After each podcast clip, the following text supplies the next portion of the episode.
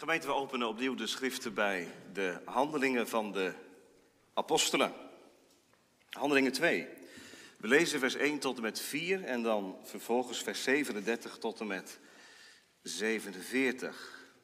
Gisteren hoorden we hoe de oud-testamentische lijnen vanuit Leviticus 23 en Exodus 19 samenkomen in de vervulling van het Pinksterfeest in Handelingen 2. En vanmorgen horen we hoe dat zijn uitwerking heeft in de gemeente. En wat een bijbelse gemeente behoort te zijn. Handelingen 2, vers 1 tot en met 4. En toen de dag van het Pinksterfeest vervuld werd, waren zij allen eensgezind bijeen. En plotseling kwam er uit de hemel een geluid als van een geweldige windvlaag. En dat vervulde heel het huis waar zij zaten. En aan hen werden tongen als van vuur gezien, die zich verdeelden en het zat op ieder van hen. En zij werden alle vervuld met de Heilige Geest en begonnen te spreken in andere talen, zoals de Geest hun gaf uit te spreken. En dan volgt de preek van Petrus. En dan vervolgen wij bij vers 37. En toen zij dit hoorden, werden zij diep in het hart geraakt. En zeiden tegen Petrus en de andere apostelen: Wat moeten wij doen, mannenbroeders? En Petrus zei tegen hen: Bekeer u en laat ieder van u gedoopt worden in de naam van Jezus Christus, tot vergeving van de zonden, en u zult de gave van de Heilige Geest ontvangen. Want voor u is de belofte en voor uw kinderen en voor allen die veraf zijn, zoveel als de Heere onze God ertoe roepen zal. En met veel meer andere woorden legde hij getuigenis af en spoorde hij hen aan met de woorden: Laat u behouden worden uit dit verkeerd geslacht. Zij nu die zijn woord met vreugde aannamen, werden gedoopt. En ongeveer 3000 zielen werden op die dag aan hen toegevoegd.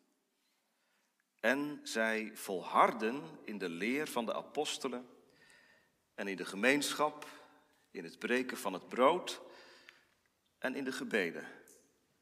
En er kwam vrees over iedereen.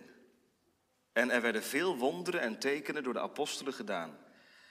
En allen die geloofden waren bijeen en hadden alle dingen gemeenschappelijk. En zij verkochten hun bezittingen en eigendommen en verdeelden die onder allen nadat ieder nodig had. En zij bleven dagelijks eensgezind in de tempel bijeenkomen.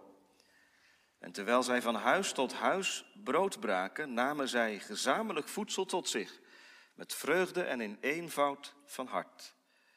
En zij, zij loofden God en vonden genade bij heel het volk. En de Heere voegde dagelijks mensen die zalig werden aan de gemeente toe. Tot zover het woord van God. Gemeente, wat een uh, wonder, hè? Wat, wat gebeurde daar toch ontzettend veel op het Tempelplein in Jeruzalem. 3000 op één dag toegevoegd aan Gods gemeente. Wat een indrukwekkend gebeuren. Maar minstens zo indrukwekkend is het ontstaan en het voortbestaan van de eerste christelijke gemeente. Dat is ook van de geest. De geest maakt het, maakt het begin van het geestelijke leven mogelijk. Die zorgt voor verslagenheid in het hart. Die zorgt voor de, de geloofsverbinding met de Heer Jezus Christus. Dat zie je heel duidelijk in Handelingen 2. Maar het is diezelfde geest die ervoor zorgt dat er ook op, op horizontaal niveau verbinding ontstaat. Dat er een gemeente ontstaat die het met elkaar uithoudt. Nou, het gaat ook niet zonder slag of stoot, want verderop in Handelingen uh, 6, 5 en 6 zie je ook dat in de eerste christengemeente de, de strukkels zijn geweest. Dus idealiseren, dat is echt onnodig. Het is geen ideale gemeente geweest, maar het is wel wat geweest, gemeente nieuwe gemeente die samenkomt en die groeit en die indruk maakt op de omgeving zelfs. Nou, van de eerste gemeente weten we niet heel veel, maar genoeg, denk ik, om ons vanmorgen als HG Apeldoorn te spiegelen. En daarom deze profielschets. En die heeft de Heilige Geest bedacht. Een profielschets van de christelijke gemeente. Met vier kenmerken. En de profielschets is scherp. Want als je een profielschets leest, je, gaat een, eh, je wilt een ander beroep bijvoorbeeld, en je leest de profielschets die ehm, gevraagd wordt en je legt je eigen leven daarnaast, denk je, ja, nou, het ontbreekt me hieraan, het ontbreekt me daaraan. Jammer, waarschijnlijk is dit niks voor mij. Profielschets kan pijnlijk zijn. Het haalt boven water wat je mist, wat je ontbreekt. Maar, en ik hoop dat we zo ook luisteren naar de tekst van morgen, het heeft ook iets van een visioen in zich. Want dit is wat er gebeurt als de geest van Pinksteren persoonlijk, individueel en gemeentebreed werkt. Dan, dan gebeurt dit. Dan zijn die vier kenmerken geen optie, maar dan, dan is het er. Het is goed gemeente dat die profielschetsen allemaal vanmorgen naar ons toe krijgen. Want we kunnen ons in de gemeente over heel veel dingen druk maken. Over heel veel dingen. En je kunt ergens voor zijn. En je kunt ergens tegen zijn. Maar als je nou vraagt, wat is de bijbelse identiteit van de gemeente? Dan hoop ik dat we allemaal zeggen, ja, daar zijn we nou allemaal voor. Zo is het. Volharden in de leer, volharden in het omzien naar elkaar, volharden in de breking van het brood, volharden in de gebeden. Dat is de profielschets van de Bijbelse gemeente. Wel, gemeente, laten wij die onderdelen die de Heilige Geest ons vanmorgen aanreikt, maar één voor één, langs gaan met elkaar, volharden in de leer der apostelen. Wat gebeurt er in Handelingen 2. Er ontstaat een gemeente. Een gemeente bestaat altijd uit individuen. De geest is van de persoonlijke aanpak. Hij zorgt ervoor dat zondaren in het licht voor God komen, hun zonde beleiden en geloven in de Heer Jezus Christus tot vergeving van de zonde. En diezelfde geest zorgt ervoor dat je ook oog en hart krijgt voor mensen om je heen. Allereerst aan de huisgenoten van het geloof. Dat zegt Paulus later ook. Hè? Doe goed aan alle, doe wel aan alle mensen, maar meest aan de huisgenoten van het geloof. Nou, wie zijn dat? Nou, dat zijn die mensen die achter je zitten, en die voor je zitten, en die naast je zitten. Dat zijn de mensen die in de Scipio-app staan. Dat zijn de mensen die op zondag hier voedsel halen. En dan valt ons op dat het is het eerste zelfs wat genoemd wordt, dat de gemeente, de eerste christengemeente, een gemeente was die een lerende gemeente is geweest. Zij volharden in de leer. Eigenlijk, kinderen, opende de Heilige Geest een school. Een school. Nou, jullie hebben vakantie, tenminste wel tenminste. Maar de Heilige Geest opent ook een school. En hij zorgt ervoor dat er onderwijzers zijn, apostelen, discipelen, later voorgangers, evangelisten, die de gemeente onderwijzen. En dat is niet alleen iets voor het hoofd, dat is voor hoofd en hart, voor verstand en voor je leven. Daar ligt de prioriteit. Wat is een Bijbelse gemeente? Dat is een gemeente die de prioriteit legt, waarvan de kerkraad zegt, en dat staat voor ons op nummer één. De bediening van het woord. De leer. De vertolking daarvan. In Handelingen 6, drie hoofdstukken verder, dan is er uh, oneenigheid. Want er zijn mensen in de gemeente die achtergesteld worden, die worden over het hoofd gezien. En dan gaan de discipelen dat probleem uh, aanpakken, maar zeggen ze in vers 4, wij zullen volharden in het gebed en in de bediening van het woord. Dus het is prima, diaconaat, omzien naar elkaar, maar blijven volharden in de bediening van het woord. Dat staat bovenaan. Hoe komt dat? Omdat de Heilige Geest, als Hij gaat werken in je leven, je verstand verlicht en je laat verlangen naar meer onderwijs. Het is net als met een spons, kinderen. Een droge spons die je onderdompelt in een emmer water. Die zuigt zich helemaal vol met water. Nou, misschien ervaar je dat door de week wel. Die spons die wordt op zondag dan gevuld. En door de week loopt die leeg. Dan heb je de persoonlijke omgang met God nodig. Maar dan heb je die zondag ook heel hard nodig om opnieuw onderwijs te ontvangen. Dat is het kenmerk van de discipel, dat is het kenmerk van een christelijke gemeente. De Heilige Geest kweekt geen eigenwijze leerlingen. Nou weet ik het wel eens een keer. Ik hoor er nou bij en nou kan ik mijn eigen weg wel gaan. Nee, de Heilige Geest kweekt ontvankelijkheid, honger. Al die mensen die tot geloof komen, komen bij elkaar en volharden in de leer. Nou is dat woordje leer natuurlijk een beetje besmet geraakt. Hè? En misschien zijn er vanmorgen ook wel onder ons die zeggen leer. Ja, dat klinkt wel erg droog. Er staat er nog iets bij, en dat is wel heel belangrijk. Zij volharden in de leer van de apostelen. De leer van de apostelen.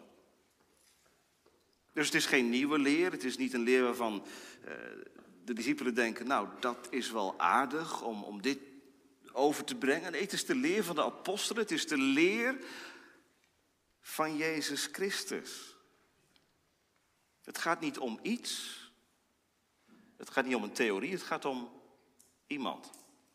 Heel opvallend, in Handelingen 28, vers 31, als u uw Bijbel voor u hebt, dan kunt u, kunt u even meelezen. Handelingen 28, vers 31 staat bijvoorbeeld dat Paulus het koninkrijk van God predikte en dat hij onderwijs over de Heer Jezus Christus gaf.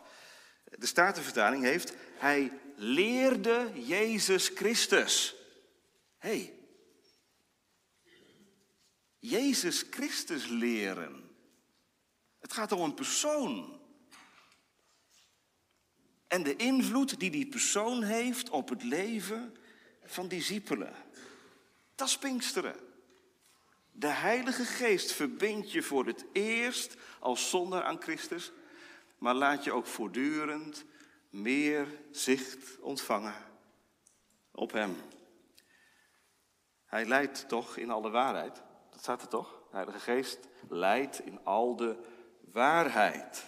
Nou, voor de vertolking van die waarheid, van die leer, gebruikt hij discipelen, mensen. Geen engelen, maar mensen.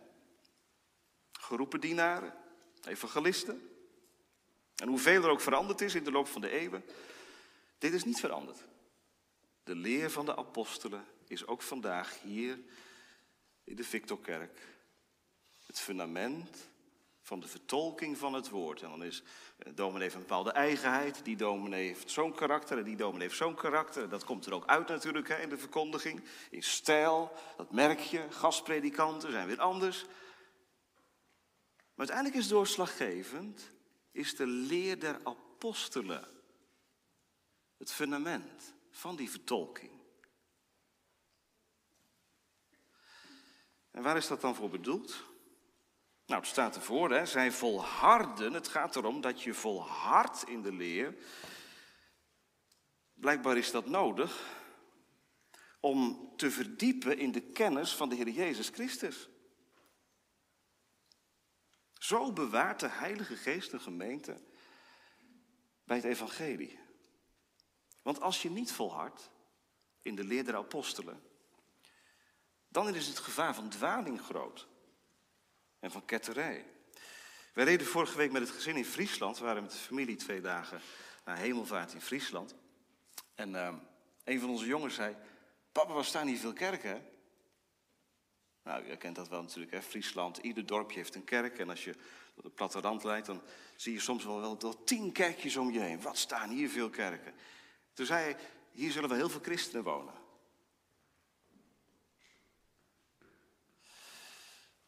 Ja, dat zou je hopen. En ze wonen echt gelukkig. Maar het hele trieste is dat heel veel van die kerkjes gewoon leeg zijn. Niet meer gebruikt worden voor diensten. Komt dat? Nou, zonder naar te willen doen, maar de boodschap is in heel veel gevallen vervlakt. Oppervlakkig geworden. Nou, dominee, hebben we gelukkig geen last van op de Bijbelbelt. He, want hier zijn nog zoveel kerkgangers. Ja, pas op. Pas op, één, voor hoogmoed. Dat we op de Bijbelbelt het lek boven water hebben. Het allemaal heel goed weten. En twee, de leer kan ook op de Bijbelbelt bedekt worden, eenzijdig worden. Omdat dominees op één aspect van de waarheid heel veel nadruk leggen. Zoveel nadruk dat andere facetten uit het oog verloren worden. Dat de leer van de apostelen geweld wordt aangedaan. Als iedere preek gehamerd wordt op de uitverkiezing, als een stolp over het evangelie gelegd wordt, dan is er sprake van eenzijdigheid. Om niet te zeggen dwaalleer. En aan de andere kant natuurlijk net zo goed. Als de noodzaak van bekering en geloof geen element vormt van de verkondiging en de gemeente gezien wordt als gered, dan gaat er ook iets scheef groeien. De volle raad van God verkondigen, dat is nogal wat gemeente. En toch is dat mijn roeping en mijn taak hier. En misschien mag ik vanmorgen gewoon eens vragen aan u. Of u wilt bidden, dat doet u al, hoop ik. Maar wilt bidden, en dan zeg ik het maar met de woorden van Paulus. Wilt u voor mij bidden, zodat mij het woord gegeven wordt bij het openen van mijn mond? Om met vrijmoedigheid het geheimenis van het evangelie bekend te maken. Zou u die tekst eens willen meenemen? Efeze 6, vers 10. U kunt geen grotere dienst bewijzen dan dat dat als ik in mijn studeerkamer bezig ben, ik ook weet, maar er wordt gebeden. Zodat de facetten vanuit het woord en vanuit het evangelie echt aan bod komen. Het een en het ander. Nou, het gaat dus om de leer van de apostelen, de leer van Christus en daarbij volharden. De leer, niet de worship, de leer. De verkondiging van het woord. Is dat niet belangrijk dan, de worship en de muziek en de liturgie? Nou, zeker. Zeker belangrijk. Maar u weet net zo goed als ik dat er natuurlijk heel veel diversiteit is hè, op dat terrein. Als het gaat om liturgie. In Nederland. En zeker als je over de landsgrenzen heen gaat. En dat kan blijkbaar. Dat kan. Als deze kenmerken maar naar voren komen. Ik weet nog heel goed dat we in Italië waren een paar jaar geleden en dat we op vakantie een, eh, een dienst meemaakten. Nou, dat was niet helemaal mijn muziekstijl, zeg maar. Daar ging ik er nogal uh, heftig aan toe. Um, en toch, de leer der apostelen. Het evangelie werd verkondigd. Dat kan.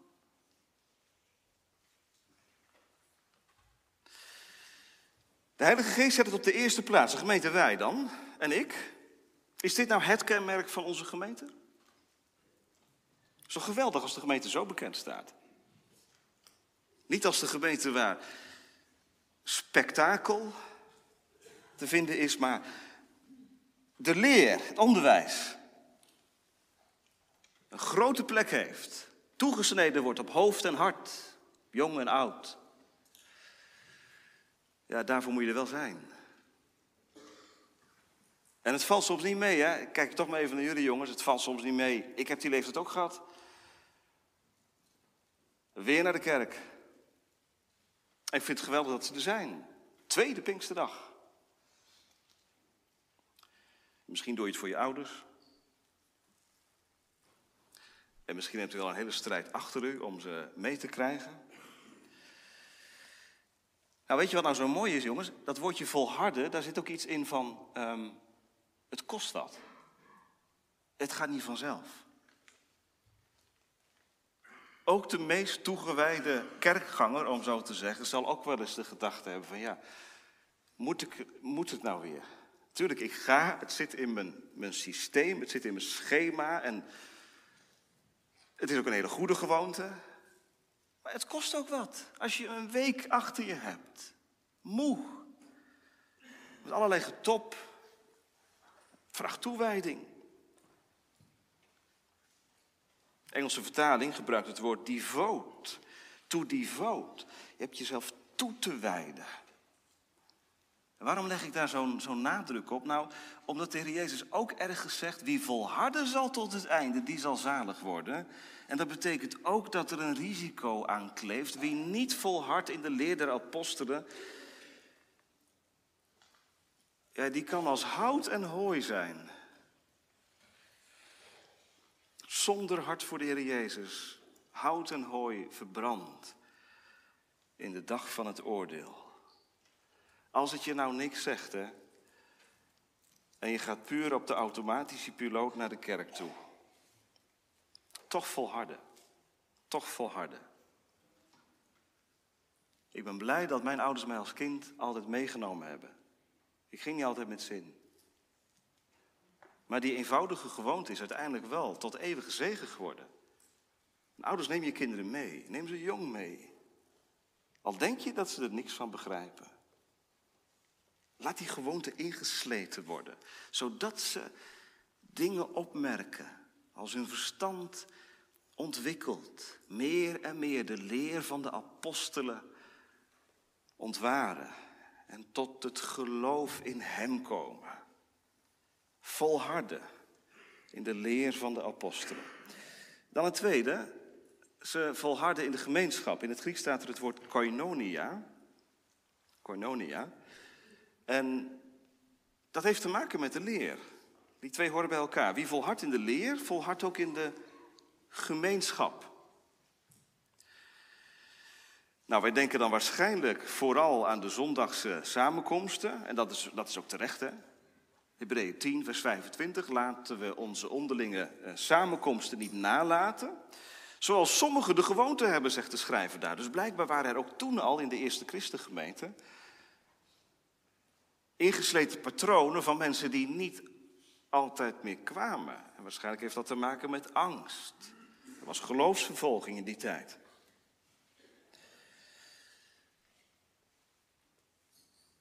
Gemeenschap, koinonia. Laten we onze onderlinge bijeenkomsten niet nalaten. Is dat het kenmerk van onze gemeente? Is dat het kenmerk van mij? Ik kom. Ik ben er. Als je op de voetbal zit, dan verwacht de vereniging van je dat je komt. Die trainingen, die zijn nodig. En als je nou zegt, ja, ik heb er nou geen zin in. Ik ben zo moe. Als je nou altijd af laat hangen van of jij de behoefte aan hebt, of jij er zin in hebt. Wat denk je? Die trainer zegt op een zeker moment tegen joh, het is nou kiezen of delen. Kom je, wijd je eraan toe of niet? Samenkomst is een oefening, een godsdienstoefening. Om te volharden. En trouwens, je bent er niet alleen voor jezelf. Hè? Als, als, als ik er ben, neemt de ander mij ook waar. Het heeft een positieve invloed. Als iemand gemist wordt, denkt die ander ook, waar is die? Wat is dat? Volharden. Het heeft niet alleen met de zondagse diensten te maken. Want we lezen in vers 44, ze kwamen bijeen En vers 46, ze bleven dagelijks eensgezind in de tempel bijeenkomen, terwijl ze van huis tot huis brood braken. Er waren ontmoetingen in de tempel, in de bijgebouwen van de tempel en ook in de huizen. Dat liep door elkaar heen. Dat zijn wij een beetje kwijtgeraakt, denk ik. Dat is ook wel gevaarlijk, hè? dat we een kerkdienst christendom overhouden. Je gaat naar de kerk, ja, twee keer naar de kerk en dan door de week. Ja. Wat deden de eerste christenen? Ze ontmoetten elkaar, ze gingen bij elkaar op bezoek. En ze hebben het overal over gehad, geloof ik. Over gezondheid, over ziekte, over het leven en over hun ziel. Het is toch niet raar om te vragen aan iemand, hoe gaat het met je? Nou, het is ook niet raar om te vragen aan iemand in de gemeente, joh, hoe, gaat het, uh, hoe gaat het geestelijk met je eigenlijk? Hoe is het met je ziel? Dat is geen domineesvraag. Dat is een vraag die een, een, eh, een christen aan een andere christen mag stellen. Hoe gaat het met je? Cornonia. Die Cornonia had nog iets in zich, dat lezen we ook in het vervolg, namelijk dat men ging delen. Men deelde. Vers 44, ze hadden alle dingen gemeenschappelijk. Bepaald bezit, geld, tijd. Men deelde. Ruimhartig. Aan die het nodig hadden. Dat gebeurde. Dat is Cornonia. Hoe is dat in de gemeente? Er gebeuren hele mooie dingen op de achtergrond. Mensen zoeken elkaar op, bezorgen wat bij elkaar in tijden van nood en ziekte. Prachtig. Dat is Cornonia. U wilt niet weten hoe blij mensen worden van, van aandacht. Een kaart. Even een appje. Cornonia. Hoe eenvoudig kan het zijn? Maar het is ook wel ingewikkeld. Want Cornonia betekent ook dat je het doet met die ander. Wat denkt u, de eerste christengemeente is ook geen gemeente geweest van koekoek eenzang. Daar waren ook allerlei verschillende karakters, allerlei verschillende persoonlijkheden. Mensen daar vandaan, daar vandaan. Nou, het is hier net zo. We zitten hier met onze afkomst, met onze biografie, met onze levensleiding, met de geestelijke vorming die we gehad hebben, met onze karakterstructuren, met onze persoonlijkheid, met onze mooie kanten en lastige kanten. En toch, Kononia, ja, als er één plaats is waar het kan, is het in de gemeente. Maar ik denk wel dat iedere tijd ontbindende krachten heeft. En iedere context heeft ontbindende krachten die de eensgezindheid ondermijnen. Ik hoorde laatst van een dominee uit Libanon, die vertelde hoe de corruptie die in de samenleving speelde ook doorwerkte in de gemeente en in, het, in, de uh, regering van de gemeente. Corruptie, ontbindende krachten in de maatschappij sluipen ook de gemeente binnen. Dat wat er gebeurt in de maatschappij in Nederland. Ieder zijn eigen mening. Ten koste van de ander. Polarisatie. Het zijn ontbindende krachten. En ik heb mijn eigen hart na te gaan, gemeente, of die ontbindende krachten niet in mijn leven opspelen als ik mij in de gemeente voortbeweeg.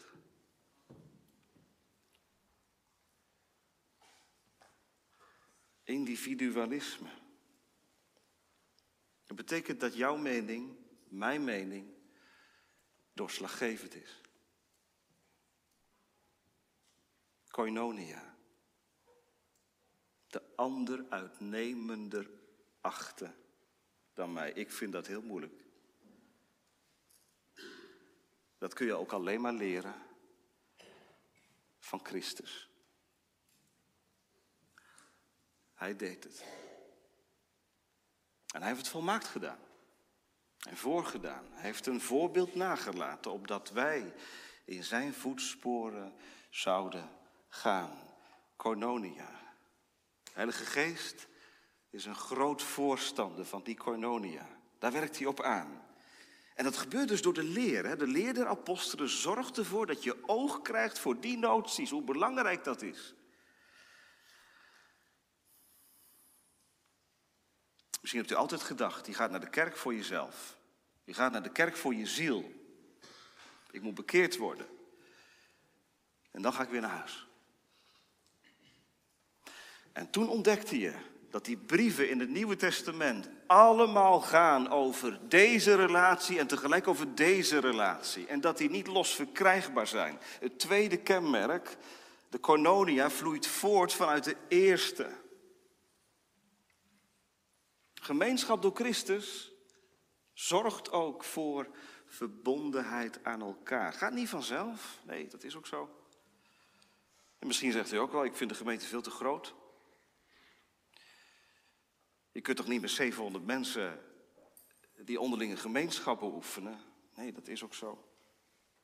700 mensen kennen lukt niet. Maar zeven dan? Nou zeven zijn. Of tien. En er zijn genoeg gelegenheden. Na de dienst. Koffie drinken. Ik denk ook aan de huiskringen die opgezet gaan worden. In het komende seizoen. Dat vloeit nou rechtstreeks voort vanuit Handelingen 2. Elkaar ontmoeten. Ik hoop dat u dit niet ziet als iets moeterigs. Hè? We moeten, we moeten weer van alles en nog wat. Dit is wat de Heilige Geest uitwerkte in de eerste christengemeente. Het is ook gewoon een kwestie van prioriteit. Welke keuzes maak ik in het leven? Wat is de gemeente me waard? Wat is de ander in de gemeente me waard? De Heilige Geest zorgt voor gemeenschap en de eerste christenen vol harder daarin, tegen de stroom in, tegen je hart in. Maar heb je de geest mee? En moet je eens kijken wat er dan gebeurt. De derde, dat is het breken van het brood. En wij denken vooral dan aan het avondmaal. Dat mag ook, want die eenheid die er is in de gemeente van Christus, die wordt vooral aan het avondmaal ook heel zichtbaar. En ik denk zelf nog met vreugde terug aan de avondmaalsviering van twee, drie weken geleden. Hier aan die tafel. Het avondmaal toen, twee eeuwen geleden, ging er iets anders aan toe. Er wordt hier ook niet gesproken over het avondmaal, maar over het breken van het brood. En gemeente, de gewone maaltijd die werd verbonden met het avondmaal. Je had de, de zogenaamde liefdesmaaltijd en die liep vaak uit op het avondmaal. Daarom lezen we ook in vers 46 dat ze van huis tot huis brood braken. Ziet u dat? Ze namen gezamenlijk voedsel tot zich. Nou, dat, je zou kunnen zeggen, dat wordt geestelijk met name beleefd rond het avondmaal gezamenlijk voedsel ontvangen, dat leven van wat Hij voor mij gedaan heeft, zondaar.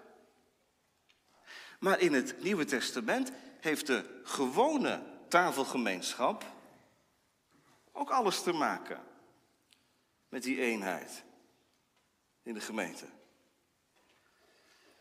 Dat zie je vooral als je over de landsgrenzen heen gaat. Als je in christelijke gemeenten in Engeland of in nou, Afrika of andere uh, werelddelen komt. Gegarandeerd je wordt uitgenodigd om mee te gaan na de dienst, even, uh, en nou even, uitgebreid eten, elkaar ontmoeten.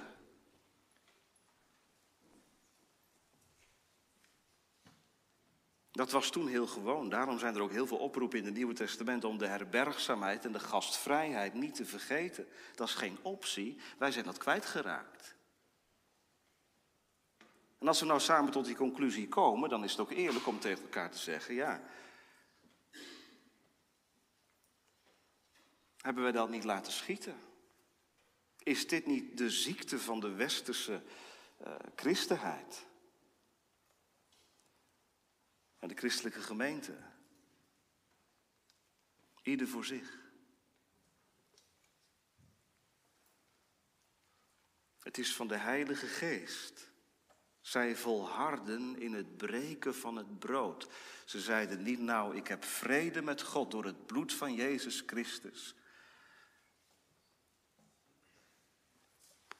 En ieder voor zich. Ze kwamen bij elkaar over de vloer. Tafelgemeenschap. En wie het gedaan heeft, weet hoe goed het kan zijn. Als je mensen uitnodigt na de dienst. Of eens een keer voor een maaltijd. Mensen uit de gemeente. Eenzame mensen. Oudere mensen. Hoe goed kan het zijn, ook voor je kinderen. Om mensen aan tafel te hebben. Die een verhaal doen. Nee, dat is niet een nieuwe wet. Gemeente, dit is de profielschets van de eerste christelijke gemeente. En het heeft de Heilige Geest behaagd om dit vanmorgen voor ons open te leggen.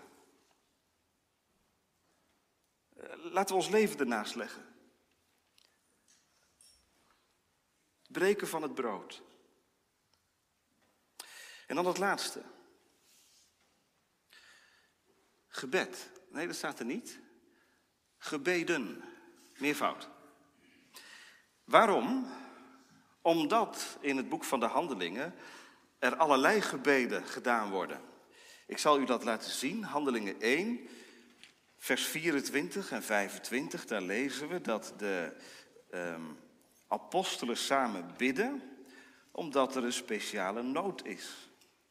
Ze baden u, heren, kenner van het hart van allen, wijs van deze twee er één aan, die u uitgekozen hebt om deel te krijgen aan deze bediening. Er is een speciale nood. Er is ook een speciaal gebed. Maar, Handelingen 3, vers 1, er waren ook vaste gebeden. Petrus nu en Johannes gingen samen naar de tempel tijdens het uur van het gebed, het negende uur, en daar kwam de christelijke gemeente ook. En er werd niet alleen in de tempel gebeden, Handelingen 4, vers 24 tot en met 31, er is wat aan de hand. En dan komt de gemeente samen in de huizen en dan bidden ze tot God. Heere, u bent de God die de hemel en de aarde gemaakt hebt. Sla acht op de bedreigingen van Herodes en Pilatus. En geef dat uw dienstknechten met alle vrijmoedigheid uw woord spreken. Verschillende gebeden. En die worden hier allemaal onder dit woord gebeden bedoeld. Het boek van de Handelingen laat zien hoe onmisbaar het gebed voor de eerste gemeente is. Bidt u mee? Het hoort bij het wezen van de gemeente. Gisteren na de dienst zei een van de broeders. Maar een dominee heeft toch Aarons en Hurs nodig in de, in, de, in de gebeden en in de dienst. Nou, u kent die beeldspraak wel, hè? Aaron en Hur, die, die zorgden ervoor dat, dat Mozes kon blijven bidden. Zijn er Aarons en Hurs? Klinkt heel groots misschien. Maar het is ook heel eenvoudig. Geen belangrijker werk dat je kunt doen, jongens, ouderen, dan bidden. Heeft de gemeente een plekje? Dagelijks? In je gebed? Ik was een tijdje geleden bij een jong stel en, uit de gemeente en die zeiden... Anderhalf jaar geleden hebt u op nieuwjaarsdag gezegd, als we nou in coronatijd iedere dag voor één gezin bidden.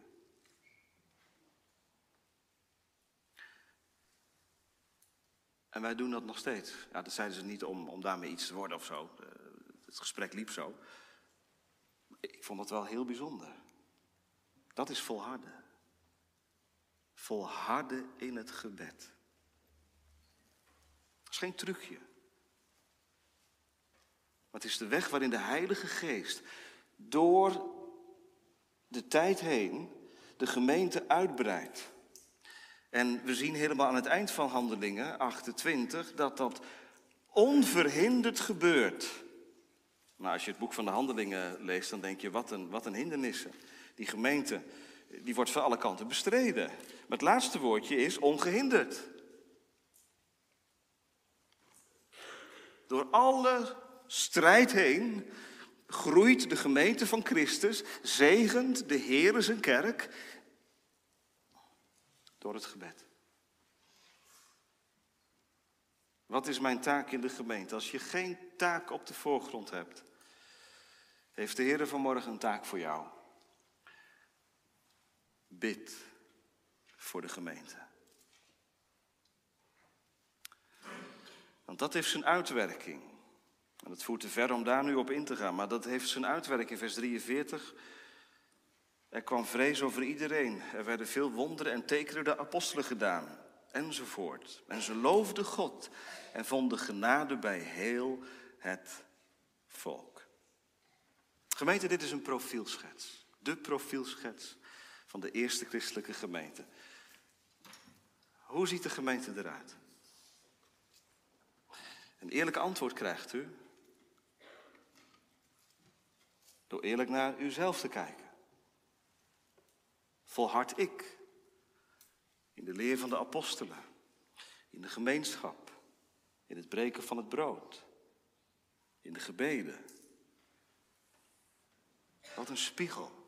Misschien doet het pijn. Mag het? Mag het pijn doen? Mag het een keertje confronterend zijn?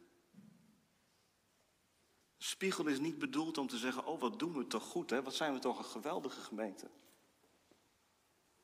Maar een spiegel is bedoeld om te bidden, Heere, zie of bij mij een schadelijke weg is. En leid mij op de eeuwige weg. Dat is niet een makkelijke weg, maar dat is wel de goede weg, achter Christus aan. En weet je, dan heb ik een belofte voor je. Als dit je verlangen is voor de gemeente, als je zo wilt bijdragen aan de gemeente en zo lid wilt zijn, heb ik een belofte voor je. Heeft de Heer Jezus een belofte voor je. Wie volharden zal tot het einde, die zal zalig worden. Want als er liefde tot de Heer Jezus is, is er ook volharding. In deze tijd, waarin juist volharding onder druk staat. Wij danken u, heren, dat u de gemeente van Apeldoorn niet loslaat, maar deze morgen deze spiegel voorhoudt, zodat ze op weg naar uw komst u tegemoet mag gaan als een bruid die versierd is voor haar bruidegom. Daar gaat het naartoe, gemeente. Wat de toekomst. Door Hem, onze Heere Jezus Christus. Wat een voorrecht om lid te zijn van zo'n gemeente. Amen.